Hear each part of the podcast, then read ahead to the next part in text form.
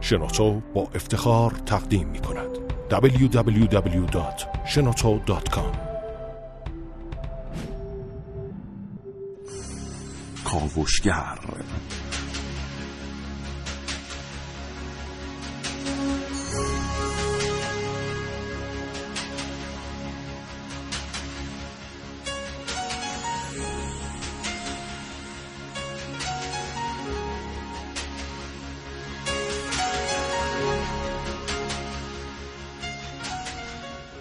به نام خداوند بخشنده مهربان خانم آقایان دوستان شنونده سلام و صبحتون به خیر ایام سوگواری حضرت ابا عبدالله الحسین علیه السلام رو حضور شما دوستان تسلیت عرض می‌کنم.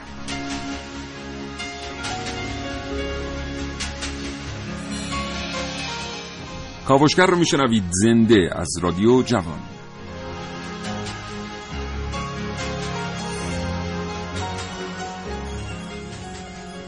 چشماتون رو ببندید و تصور کنید دعوت شده اید تا در یک پروژه به کلی محرمانه شرکت کنید. در خلال این پروژه توسط یک ماشین زمان به قرن دوم هجری منتقل میشید.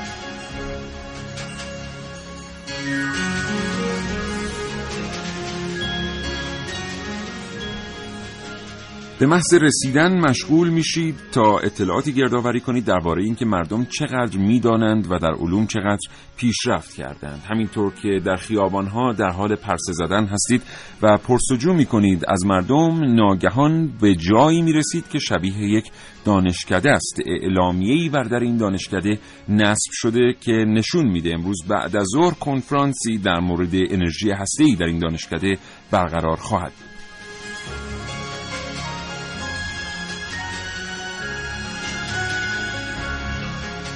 ناگهان با خودتون فکر می‌کنید که احتمالا من تنها کسی نیستم که با ماشین زمان به قرن دوم هجری آمدم و احتمالا یکی از دانشمندان دیگر اون زمان یا زمانهای بعد از من آمده به قرن دوم تا در این دوران در مورد انرژی هسته‌ای صحبت کنه. اما قدری که کنکاش می‌کنید می‌بینید نه نام سخنران جابر ابن حیان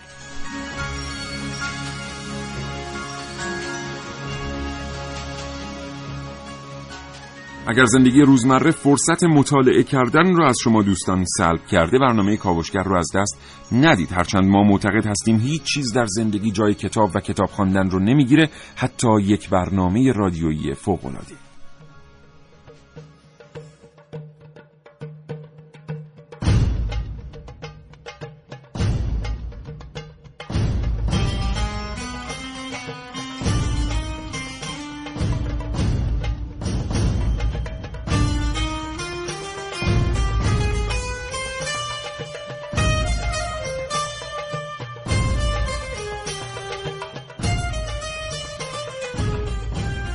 این کاوشگر میشنوید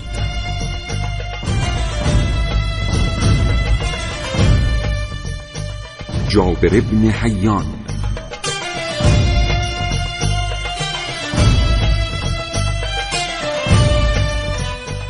کیمیاگری در قرن 21 با من عارف موسوی همراه باشید در کاوش های امروز.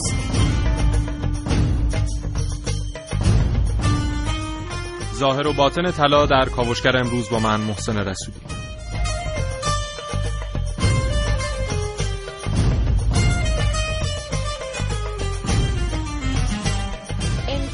یک لحظه. با کاوش های امروز من ملیحه رشیدی در بخش کاوشگر جوان امروز همراه باشید.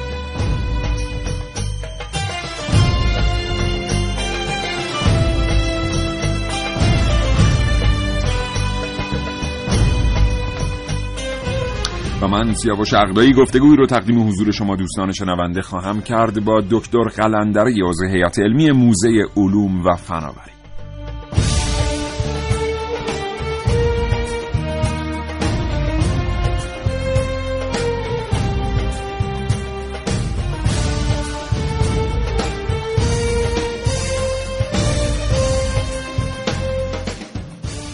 یک برای ما پیامک بفرستید و بگید که چقدر جابر ابن حیان رو می‌شناسید. این موضوع آزاد این برنامه کاوشگر. اما سوال ویژه‌ای هم از شما خواهیم پرسید. تا ساعت ده صبح ما رو همراهی کنید.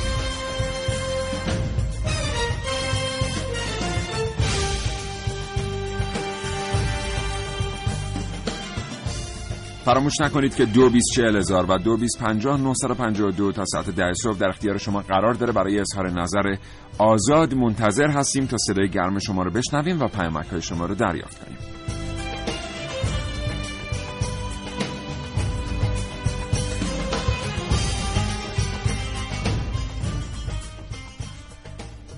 و بریم برنامه کاوشگر امروز رو آغاز بکنیم. ساعت 9 و 5 دقیقه و 53 ثانیه صبح. محسن صبح بخیر. به نام خدا عرض سلام و صبح بخیر دارم خدمت تمام شنوندگان کاوشگر و همچنین ایامو تسلیت عرض می‌کنم خدمتشون امیدوارم که منم امیدوارم که سوگواری ها و شب زندهداری هاتون قبول درگاه حق باشه محسن چه خبر امروز خب در ادامه سری برنامه های کاوشگر در مورد شخصیت های علمی گذشته ایران امروز به جابر ابن حیان می‌رسیم. بله. ابو موسی جابر ابن حیان که انگلیسی یعنی به زبان انگلیسی بهش گبر یا جبر میگن. که ایشون دانشمند کیمیاگر فیلسوف منجم شیعه ایرانی بودن و در سال 100 شمسی یعنی چیزی حدود 1200 سال پیش متولد میشن و 94 سال بعدش هم در کوفه در شهر کوفه از دنیا میرن. محل تولدشون در شهر توس خراسانه و در بعضی منابع در ادامه اسم ایشون لقب کوفی به ایشون دادن که حالا بعضیا میگن این کوفی محل تولد ایشونه ولی درستش اینه که ایشون پدرشون داروساز بوده.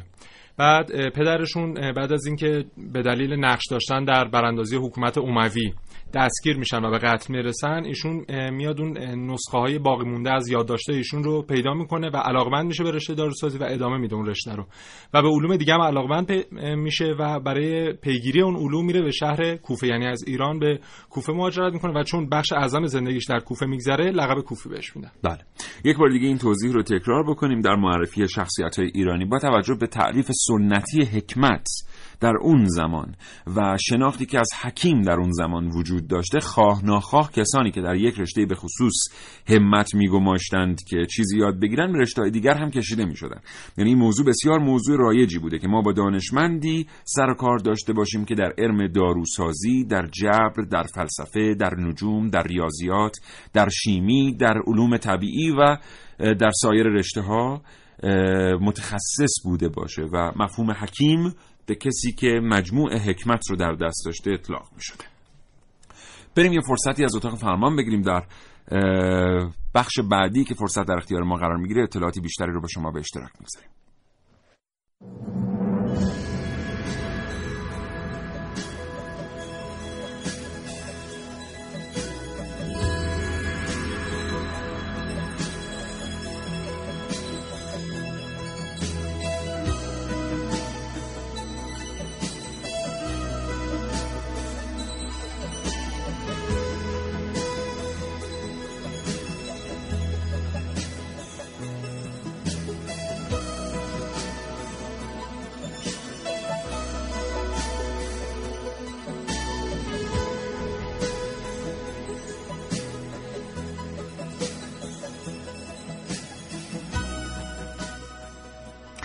بله خب در مورد اینکه جابر ابن حیان کجا به دنیا آمد و کجا از دنیا رفت توضیحاتی را از محسن رسولی شنیدیم اما ابهاماتی وجود داره در مورد اینکه چه کسی واقعا در دنیا بنیانگذار علم شیمی به شیوه امروز است. بله خب ایشون رو پدر علم شیمی می‌دونن به دلیل حالا روش های نوینی که در علم شیمی را انداختن مثل همون تقدیر که همین جوهر لیمویی که ما امروز داریم می‌بینیم و ایشون از روش تقدیر به دست آوردن از تقطیر زاج سبز و سفید و همراه اسید اسید سیتریک اگه اشتباه نکنم.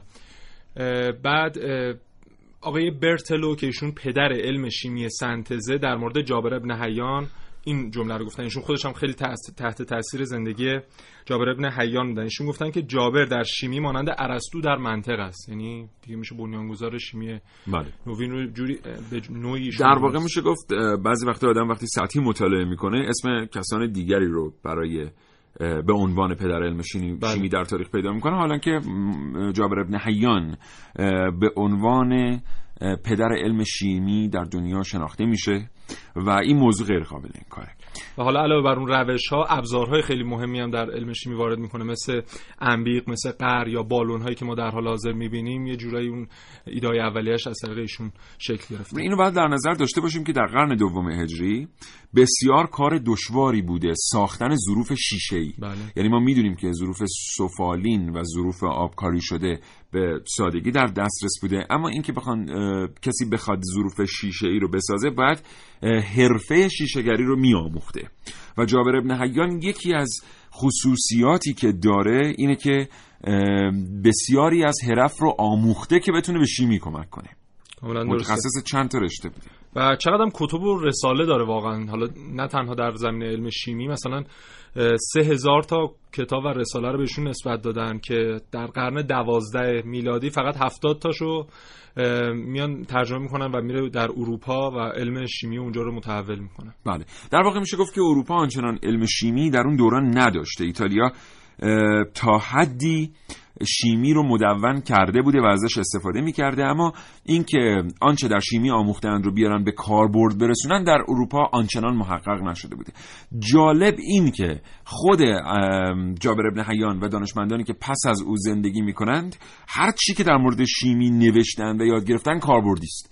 یعنی شما کتب جابر ابن حیان رو که می‌خونید و مقالاتی که بر اساس کتب او نوشته شده یه خروجی کاربردی پژوهش های جابر ابن حیان داره. مثلا اینکه جابر ابن حیان چون طبیعت رو الهام بخش می‌دونسته برای یک مخترع و مکتشف همین جریان جوهر لیمو رو درگیرش میشه برای اینکه بتونه جایگزینی برای میوه های واقعی که در طبیعت وجود دارن و گیاهان پیدا بکنه. بسیار هم علاقه من بوده به اینکه بتونه داروهای متعددی رو از گیاهان در طبیعت بسازه. عینا همین علومه که بعدا در زمان رنسانس میره به اروپا و باعث میشه که اروپا به لحاظ علمی متحول میشه و میشه این اروپای مدرن.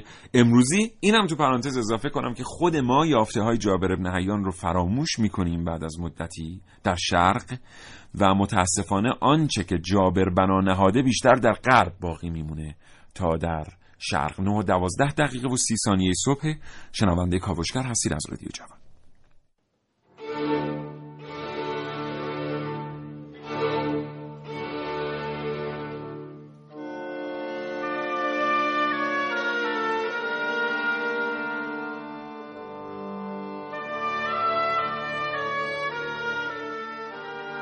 امروز برنامه که من با ساختار متفاوتی ارائه خواهد شد. علم جابر. راستش خیلی در منابع مختلف گشتم تا در مورد جابر ابن حیان مطالبی پیدا کنم اما علا رقم این که مطالب در خصوص جابر نسبت به بسیاری از دیگر دانشمندان ایرانی بیشتر بود اما باز هم انقدر کم بود تا منو در انتخاب صدای مناسب برای ابتدای برنامه کم ناکام بذاره. در طی این سالها برای معرفی دانشمندی که به تعبیری پدر علم شیمی است و در زمانهای قدیم خیلی ها به این علت به علم شیمی علم جابر می‌گفتند کارهای نصف نیمه ای انجام شده. درباره جابر هم کتاب نوشتند و هم سریال و انیمیشن ساختند. جابر ابن حیان. اما هیچ کدام از اینها تا به امروز نتوانسته جابر ابن حیان را به خوبی معرفی کند. مثلا این روزها بیشتر دانش آموزان دبیرستانی نوشتن ترکیب فرمول های شیمیایی را بلدند و می‌دانند که NA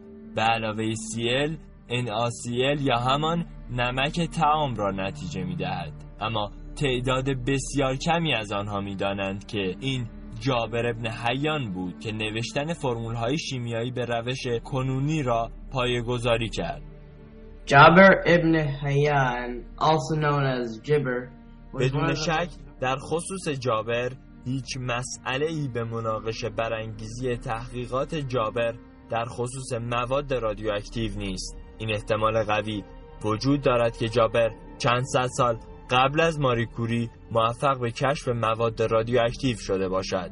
مواد رادیواکتیو به موادی گفته می شوند که اتمهایشان هسته ناپایدار دارند و بعد از طول عمری مشخص دچار واپاشی می شوند Radiation is مواد رادیواکتیو سوخت اصلی نیروگاه های هسته ای هستند و بنیان انرژی هسته ای در پایه انرژی آزاد شده از واپاشی اتم های رادیواکتیو است. انرژی هسته ای که همه حتی خودمان هم فکر می‌کنیم ریشه در غرب دارد. شاید اینجا هم داریم از عدم معرفی مناسب دانشمندان خود ضربه می‌خوریم. یعنی شاید اگر خودمان و غرب می‌دانست که ایران خشت بنای اولیه انرژی هسته را بنیان نهاده است هرگز اجازه گستاخی و اعمال فشار بر کشورمان را به خود نمی‌داد. من سعید مولایی کاوشگر جوان.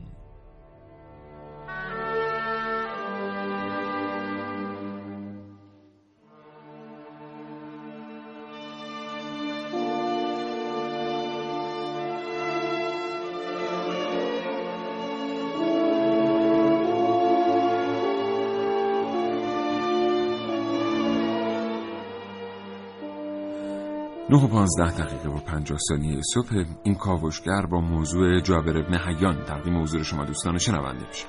ارتباط تلفنی ما با جناب آقای دکتر قلندری عضو هیئت علمی موزه علوم و فناوری برقراره. آقای دکتر قلندری به همراه محسن رسولی در استودیو به شما سلام می‌کنم. سلام علیکم. حالتون خوبه؟ ممنونم سلامت باشید. متشکرم از اینکه ارتباط رو پذیرفتید. سپاسگزارم آقای دکتر قلندری ما پیشتر شنیده ایم که بعضی از ظروفی که جابر ابن حیان ساخته است بعضی از اختراعاتی که او داشته شبیه سازی شده توسط بعضی از گروه های ایرانی رسمی و غیر رسمی و برخیش در معرض نمایش هم گذاشته شده. در این رابطه از شما میشنویم. درباره اینکه نمونه کلا ابزارهایی که در دوره اسلامی توسط کیمیاگران یا استفاده می شده شبیه سازی های انجام شده. البته توی ایران بیشتر بر اساس ابزارهایی است که بعضا در بعضی حفاری های باستانشناسی به دست اومده و یا بعضی از استادکاران سنتی این کارها رو کردن. معرض عمومیش همون در واقع نمایشگاه های موزه ها البته در خود موزه علوم هنوز این فعالیت انجام نشده در حال پیگیری است که بر اساس مدارک مستند ما بتونیم بعضی از اشیا رو بازسازی بکنیم. اما در خارج از ایران نه حسب اینکه بگیم ابزار منتصب به جابر بن حیان هست به طور کلی ابزار کیمیاگری قرون وسطا بعضا بازسازی شده و نمایش داده میشه. بله. آقای دکتر اختلاف سطح جابر ابن حیان در ای که زندگی می‌کرده با سایر شیمیدانها و داروسازها چطور تعریف و چطور توضیح داده میشه؟ ببینید ما از جابر حیان و آثارش می‌دونیم بردارنده نوعی نگاه کمی تجربی تر نسبت به مواد و لوازم کیمیاگری اون عصر هست. ببینید یه مسئله خیلی مهم درباره جابر بن حیان و عمدتا کیمیاگران و حالا که به تلفظ امروز میشن کسانی که در گذشته شیمی کار می‌کردن این که عده زیادی آدم بعد از جابر بن حیان به حسب اینکه جابر خیلی شخصیت در واقع جا افتاده تر و در واقع مقبول تری نزد علما داره ممکنه آثارشون رو به جابر منتصب کرده باشن. همه اتفاق در اروپا هم افتاده. یعنی اون نامی که اروپایی ها از جابر بن حیان می‌شناسن با ترجمه های اسپانیایی به نام گبر این آثار زیادی در صده های میانه در اروپا نوشته شده به این نام که بعضا مال جابر نیست. اما بله. نوعی تفاوت بین آثار اصیلی که به جابر منصوب هست با آثار دیگر می‌توان پیدا کرد. اون هم با کمی تسامح می‌تونیم بگیم نگاه تجربی است که بعضا در کارهای جابر می‌توان جستجو کرد. یعنی در واقع جابر رو میشه یک داروساز و شیمیست تجربی دونست. یعنی به عبارت اولین به نوعی به بله. نوعی ما می‌تونیم همچین ادعای بکنیم چون در اون زمان خیلی تفکیک این دانش ها از همدیگه آسان نیست. ولی به نوعی ما می‌تونیم همچین تصور رو بکنیم. بله. آقای دکتر اون زمانی که جابر ابن حیان زندگی می‌کرده هنوز نهزت ترجمه به این ترتیبی که ما امروز میشناسیمش اتفاق نیفتاده بوده.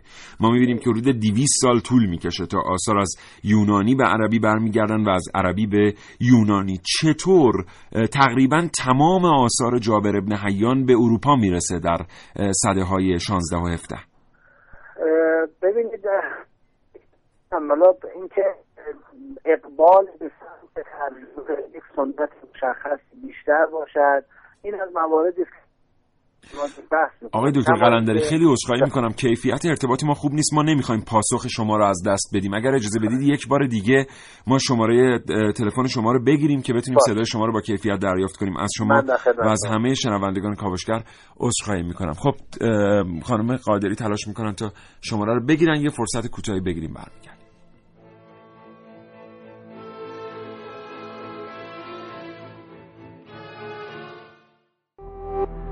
www.shenoto.com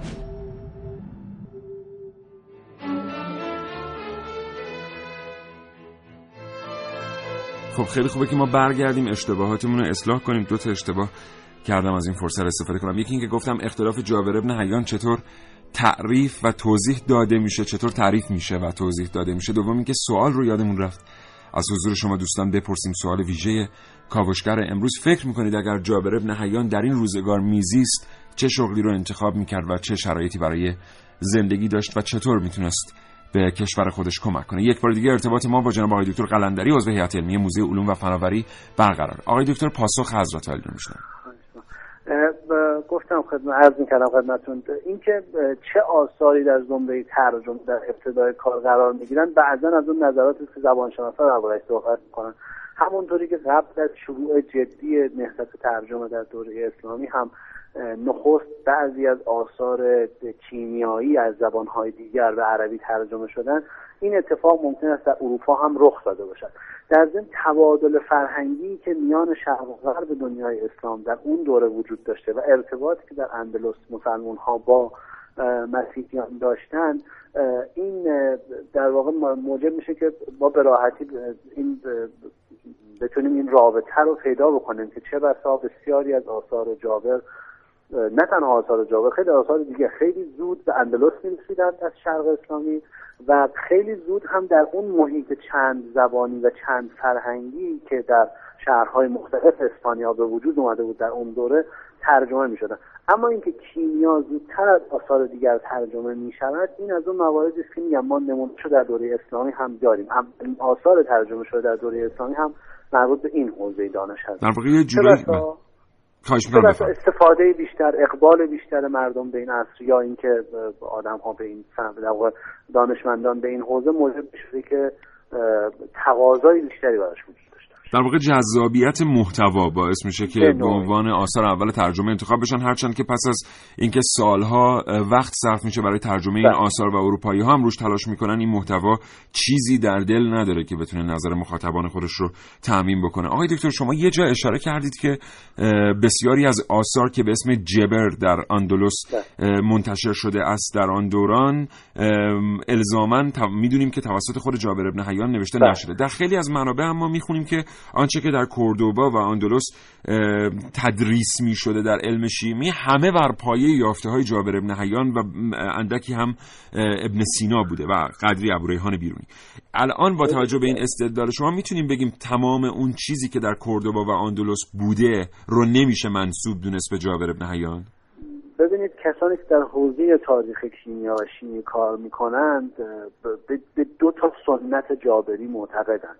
ما یک سنت جابری داریم که برآمده از آثاری است که مستقیما محسوب به جابر بن حیان هست. و میگم با یک سری نشانه هایی که محققان این حوزه براش میشمارن که از جمله همین تجربه بودن از جمله پرداختن به بعضی عناصر مشخص هست.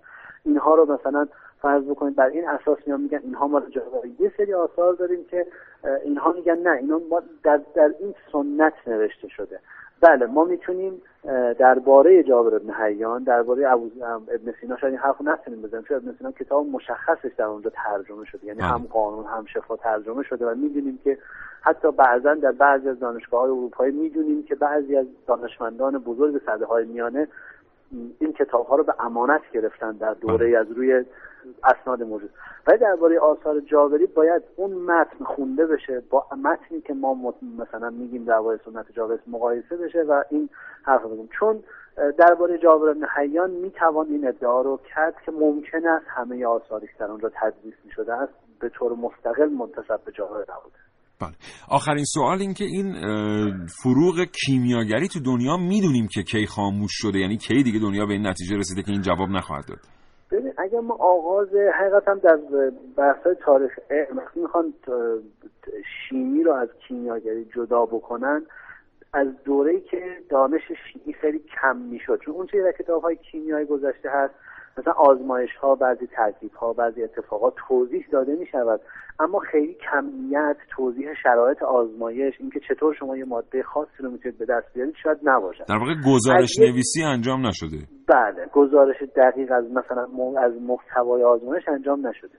بله. از یه زمانی که حدودا از میانه قرن در واقع بگیم 17 هم یا بیشتر در قرن 18 هم در اروپا هست معتقدم ما این دوره می‌تونیم دوره شیمی نامگذاری کنیم از این نظر باید بگیم کیمیاگری هنوز هم فروغش خاموش نشده چون اون ملاک دیگری و بعضا ادبیات دیگری دارد که شاید ادهی در دنیا هنوز بله.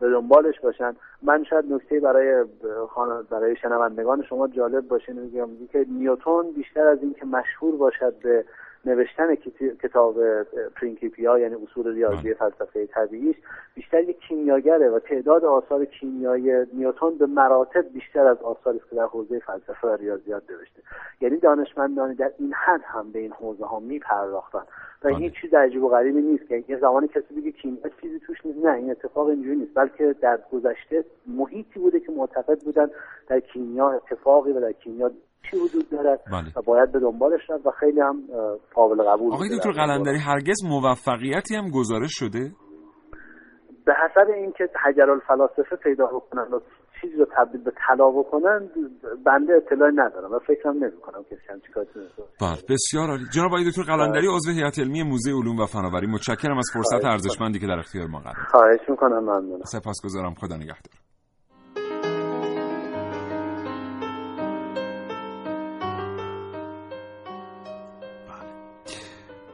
خب واقعا شاید دورور ما پر است از جابر ابن حیان چقدر خوبه که امروز یه سری مکانیزم هایی در کشور وجود دارن که کمک می‌کنن آدم پیدا کنه این جابر ابن حیان ها رو بله. اه، امیدواریم که تعداد کمیشون از دست برن. درست. اما عقیده جابر اصلا درباره اکسیر اون وسیله‌ای که برای کیمیاگری و تغییر و تحول در حالا اشیا استفاده میشه چی بوده؟ ببینید تعریف جابر از این کیمیاگری چی بوده؟ می‌گفته که همونطور که طبیعت می‌تونه اشیا رو به هم دیگه تبدیل کنه یک کیمیاگر هم می‌تونه اشیا رو به هم تبدیل کنه با تقلید از طبیعت. حتی می‌تونه این سرعت رو افزایش بده و مثل کاتالیزور باشه برای این تغییرات. حالا تغییرات طبیعت مثل چی می‌دونسته؟ مثلا می‌گفته اینکه خاک و آب با هم ممزوج میشن و گیاه به وجود میاد. از گیاه اصل به وجود میاد از طریق زنبور یا قلب نقره در زیر زمین تبدیل میشه. کیمیاگرم اه، برای این تبدیلات این تبدیلات رو می‌تونه انجام بده اما نیاز به اکسیر داره. به هفت تا اکسیر اعتقاد داشته. جابر ابن حیان که این هفته هم خودشون از سه تا عنصر اصلی یعنی فلز و حیوان و گیاه. حالا عنصر که نمیشه بهشون گفت ولی سه تا ماده اصلی. گرفته میشه و این میشه یه جورایی سه فاکتوریل به علاوه یک. یعنی اون فلز خودش یه دونه میشه. اکسیر فلزی اکسیر حیوانی اکسیر گیاهی. بعد حیوانی گیاهی داریم فلزی گیاهی داریم فلزی حیوانی. یه دونه هم ترکیب سه تاشون فلز و حیوان و گیاه. می‌گفته اینها رو هر کدومشون می‌تونن باعث اون تغییر و تحولاتی که کیمیاگر می‌تونه در اشیا به وجود بیاره بشن بله. خب جذابیت محتوا بعضی وقتا باعث میشه که آدم میل به این داشته باشه که محتوایی رو انتخاب کنه. قریب به شاید ده قرن جهان درگیر کیمیاگری بود. بله.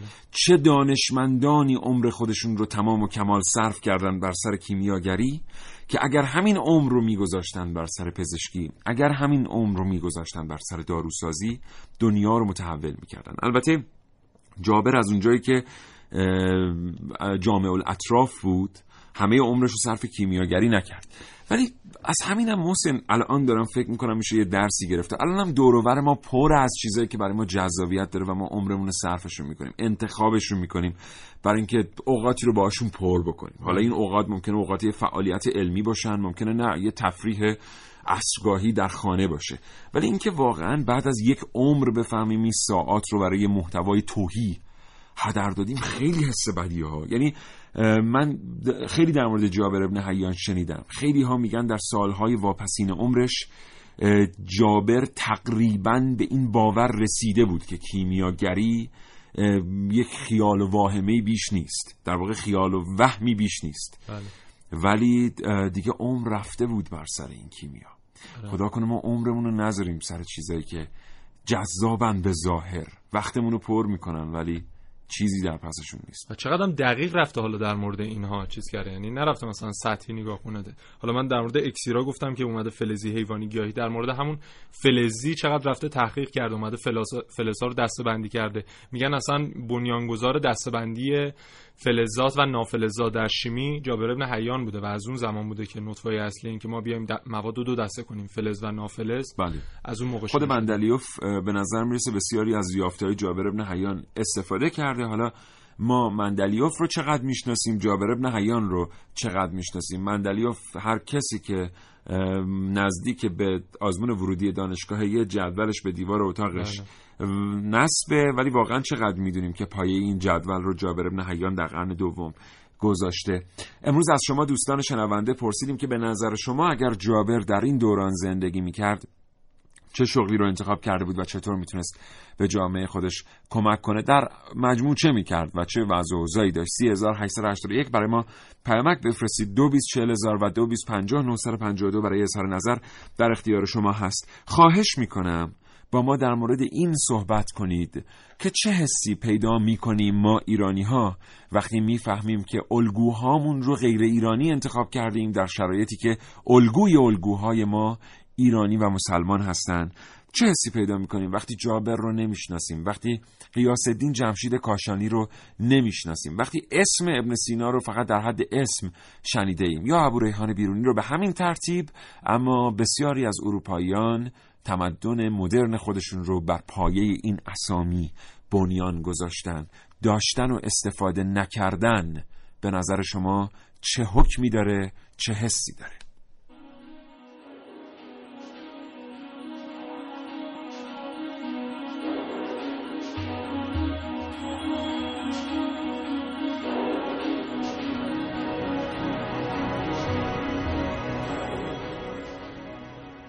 از اینکه مصمم هستین دانشمندای ایرانی رو به ما واقعا بشناسونین ازتون جدا ممنونم و این حرکتتون حقیقتا قابل تقدیر و ستایشه. لطف بفرمایین این که میگن جابر ابن حیان نابینا بوده. آیا این مسئله صحت داره یا خیر؟ خیلی متشکر. پرویز صالحی هستم. مزاحمتون میشم. خدا شما. خیلی سپاسگزارم از شما که برنامه کاوشگر رو میشنوید. جابر تا جایی که ما می‌دونیم نابینا نبوده محسن نه؟, نه. ابن حیسم ابن بود. حیسم بود که یه مدت زمانی که حالا در حصر خانگی بود اون موقع میگن حالا شاید نابینا شده باشه. نابینا شده باشه. برای ما پیامک های زیادی رسیده. خیلی اظهار تاسف کردن از اینکه کاوشگر از اینکه در واقع جابر ابن حیان رو نمی‌شناسن. و دوستی بر ما پیامک فرستادن گفتن اگر جابر الان بود احتمالا دکترای داروسازی از دانشگاه تهران دریافت می‌کرد و برای مهاجرت به کشور دیگر اقدام می‌کرد.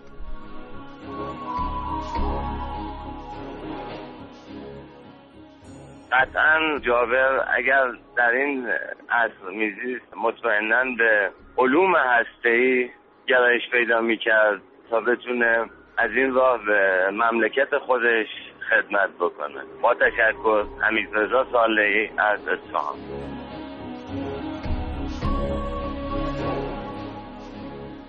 و دوست دیگری گفتن با شناختی که از روحیه جابر ابن حیان وجود داره جابر ابن حیان قطعا بدون چشم داشت. عمر خودش رو صرف خدمت به مردم سرزمین خودش می‌کرد با همون استعداد و انگیزه.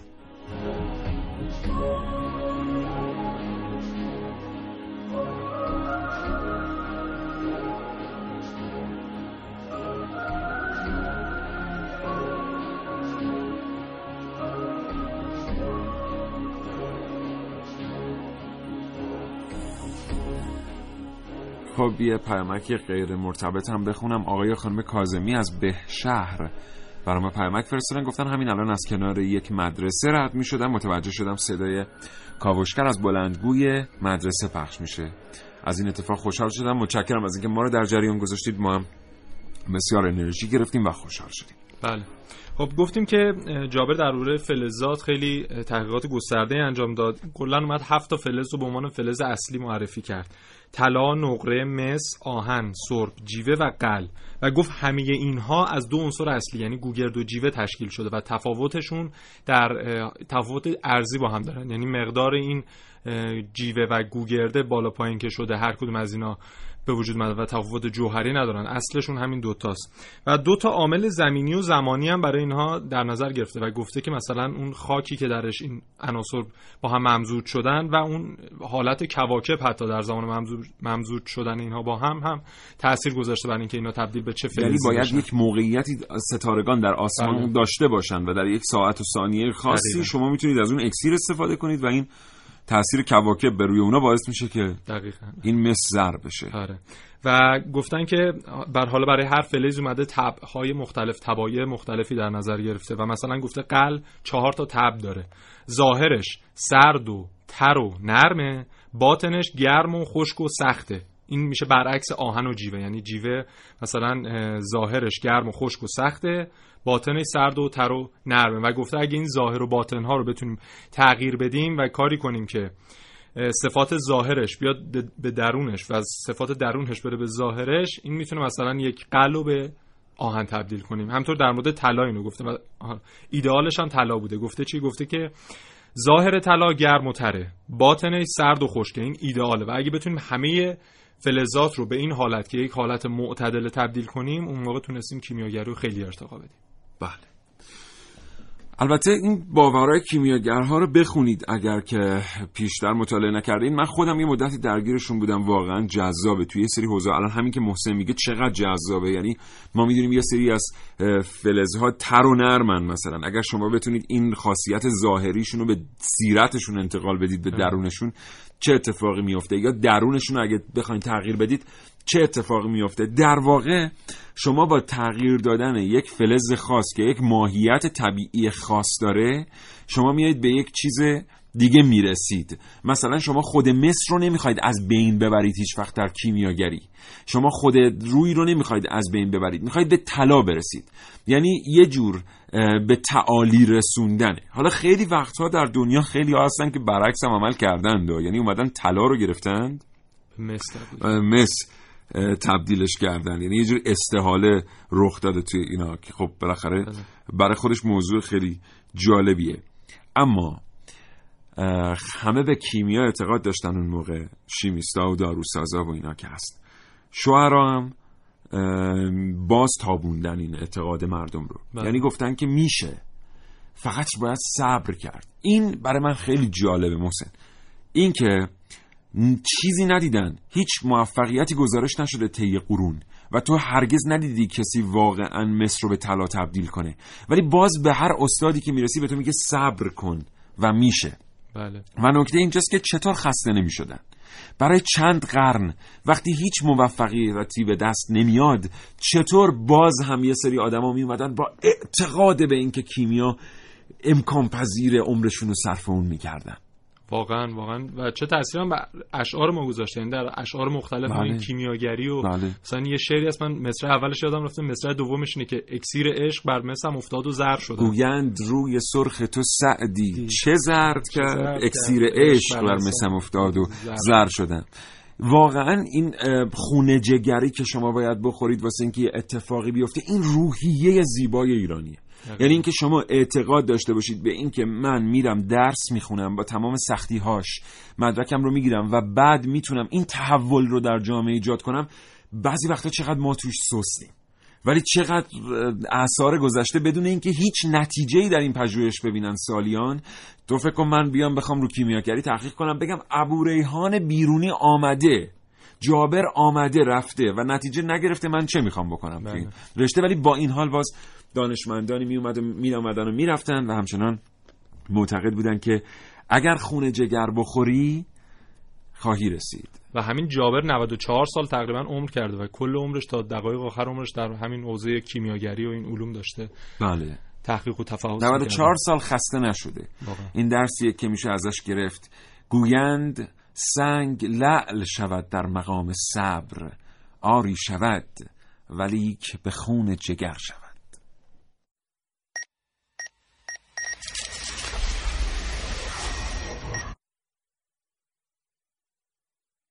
کیمیاگری در قرن 21 با من عارف موسوی همراه باشید در کاوش های امروز.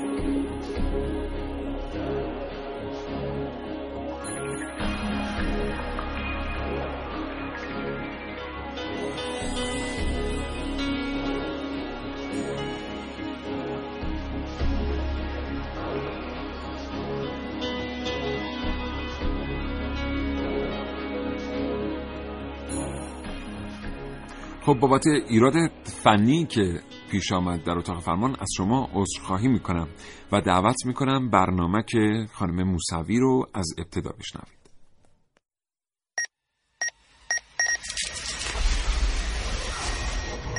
من یک کاوشگرم که کاوشهامو با شیوه های متفاوتی به شما ارائه میدم. ویدیو شبکه های اجتماعی. خبر سینما با من باشید. در کاوشگر جوان.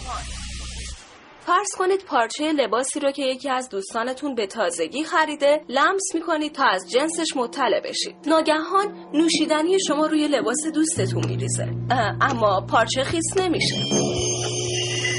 بله این لباس با استفاده از فناوری نانو تولید شده و در برابر آب مقاومه. تنها یکی از ساده ترین امکاناتی هست که با فناوری نانو میشه بهش دست پیدا کرد. از حل شدن مشکل کمبود حافظه رایانه بگیرید. مثلا با این فناوری میشه ظرفیت حافظه کامپیوترها رو تا هزار برابر افزایش بدیم. تا برسید به تبدیل مواد به مرحله مقاومت در برابر آتش. با آیقهای نانویی هم میشه هر وسیله یا ضد آب و ضد اشتعال کرد. اینها همه از امکانات خارق العاده نانو تکنولوژی نانو ارزش افزوده هر چیزی رو چندین برابر می‌کنه. در واقع یه چیز شبیه طلا میمونه. بله تبدیل مواد به طلا.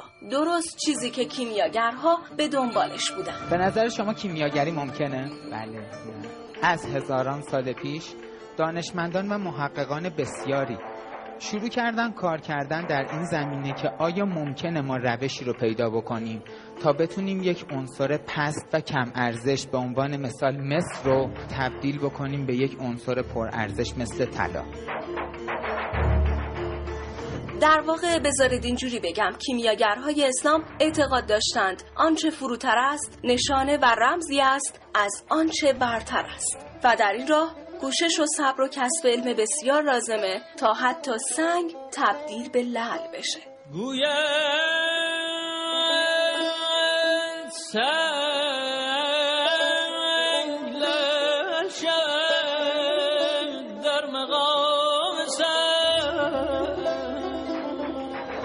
حالا تنها بود کوچکی از سطح گسترده علم کیمیا در علم نانو اتفاق افتاده. و اون هم ارتقای سطح کیفی مواد.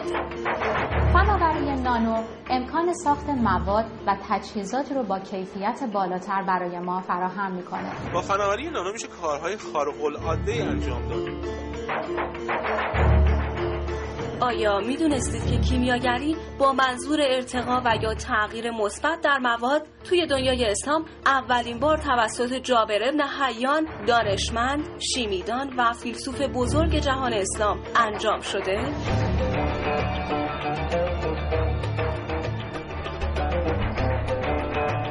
و علم نانو تنها برداشت کوچکی است از این اتفاق. فکر می‌کنید از نتایج و آزمایش های انجام شده توسط جابر ابن حیان در آینده به چه اتفاقات خارق العاده دیگه ای میشه دست پیدا کرد؟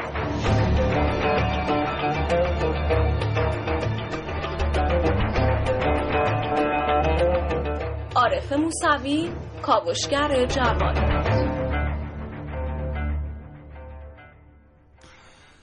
خب سپاسگزارم از خانم موساوی بابت تهیه این برنامه. امروز از شما پرسیدیم که به نظر شما اگر جابر ابن حیان در این دوره میزیست چه اوضاع و احوالی داشت؟ برای ما پیامک بفرستید به 3881 اما برای اظهار نظر آزاد در مورد اینکه چه حسی داریم از این که جابر رو نمی‌شناسیم ولی دانشمندان غربی رو بهتر اطلاعات داریم در موردشون. دو تا شماره تلفن در اختیار شماست. دو بیس چهل هزار و دو بیس دو. واقعا چرا؟ چرا یه اسم غیر ایرانی و غیر عربی بعضی وقتا در دنیای علم و دانش برای ما جذابیت بیشتری داره؟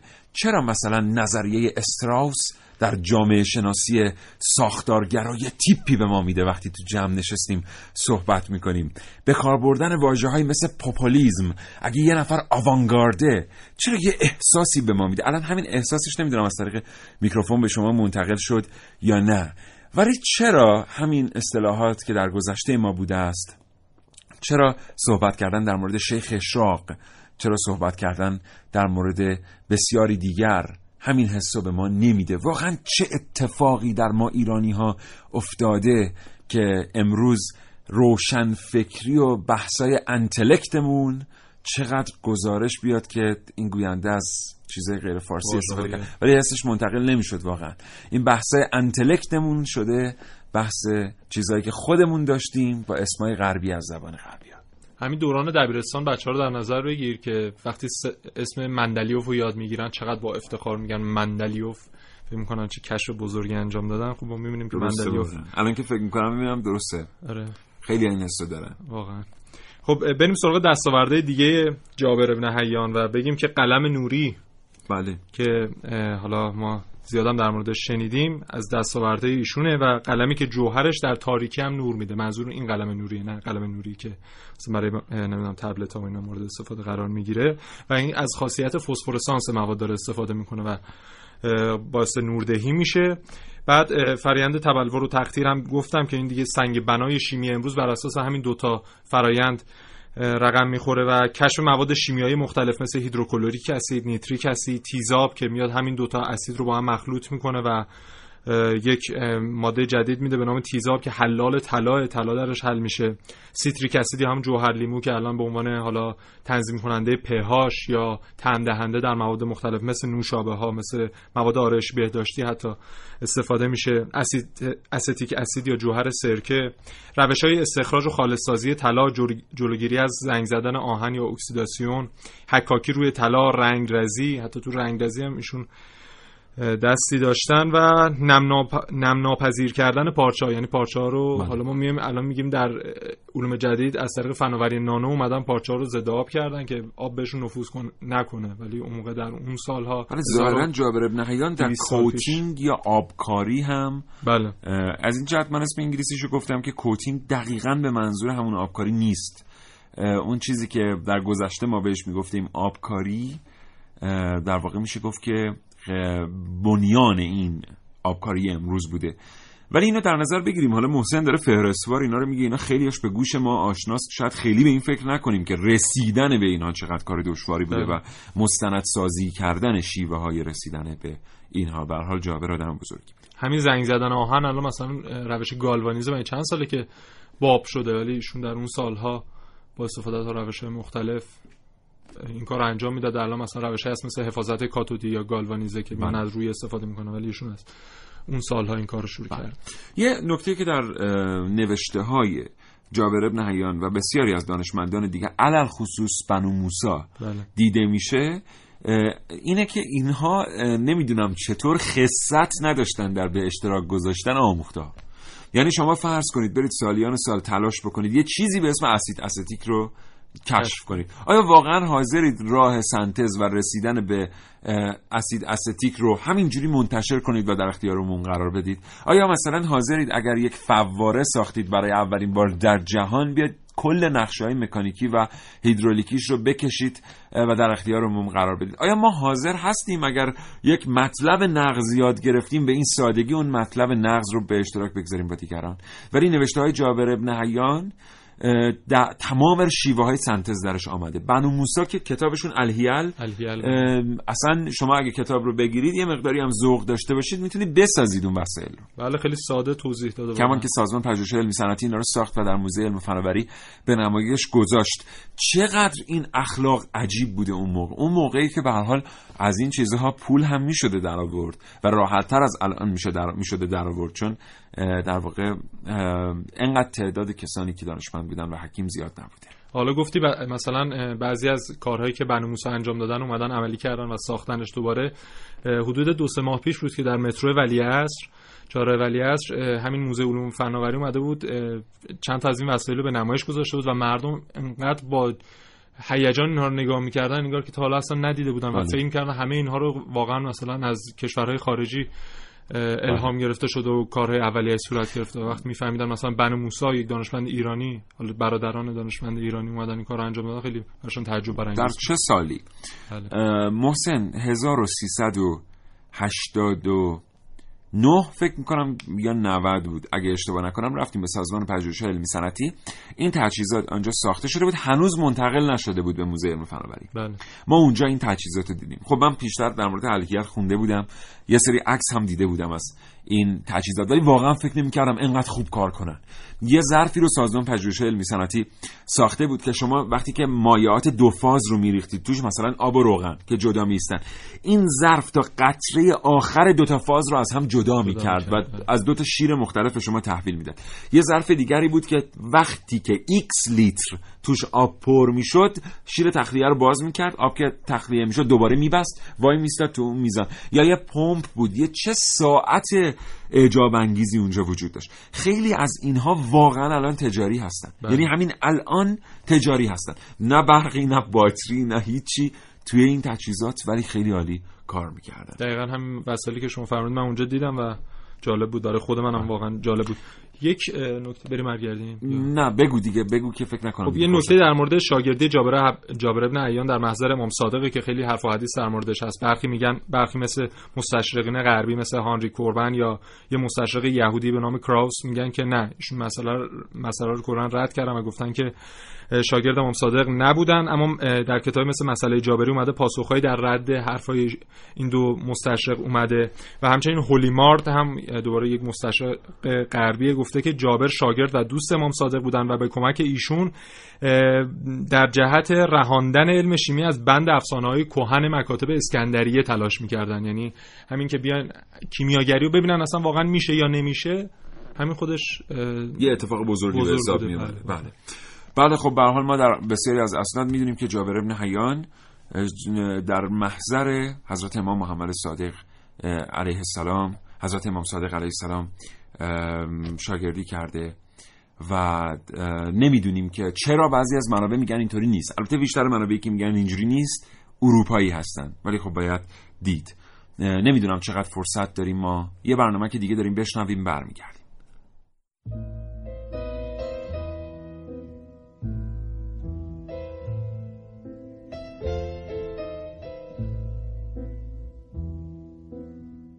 تصور کنید یه جایی توی قرن دوم هجری شمسی کسی بوده که می‌تونسته واقعا واقعا از همه چیز یه وسیله مفیدتر بسازه.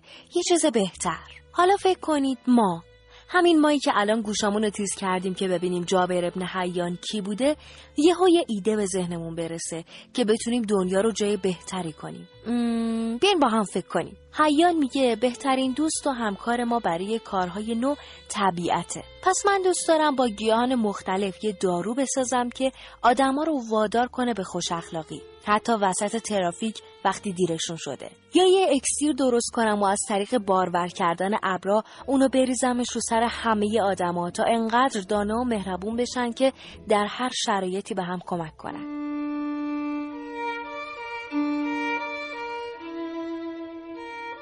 من حدس می‌زنم خواهرم دوست داشته باشه با یه خلاقیت خیلی خاص یه ظرف خیلی خاصتر رو توی خونش بسازه. چی؟ خب جابر ابن حیان یکی از مخترعین ظروف مهم در آزمایشگاه ها و ظروف سفالی توی خونه بوده.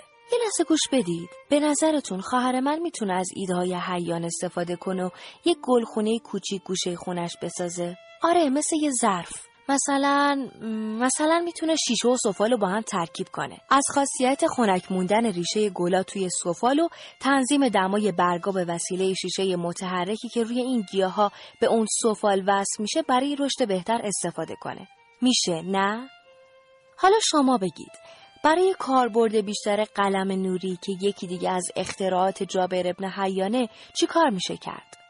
دست به قلم بشید و فکراتون رو برای ما بفرستید. بله.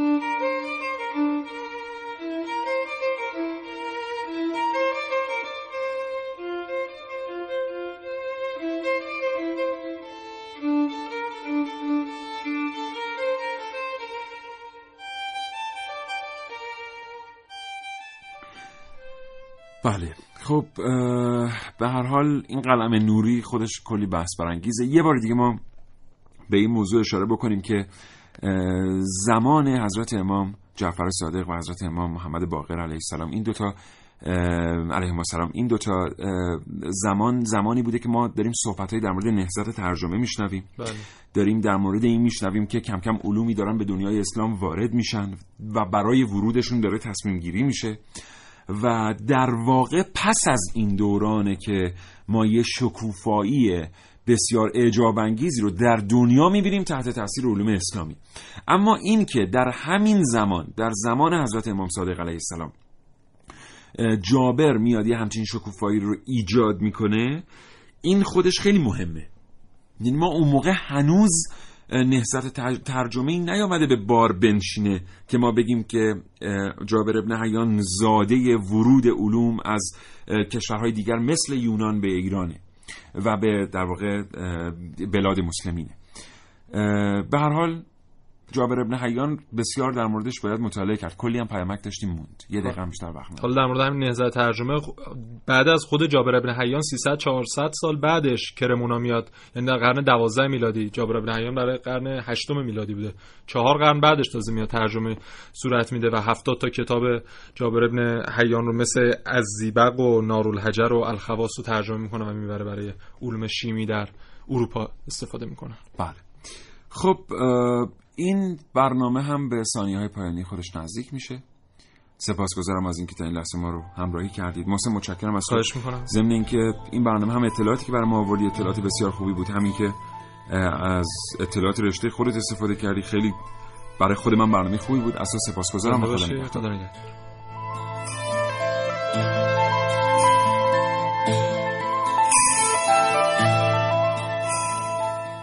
دوستان سپاسگزارم از همراهی شما تا این لحظه با کاوشگر تا فردا نه صبح. خدا نگهدار.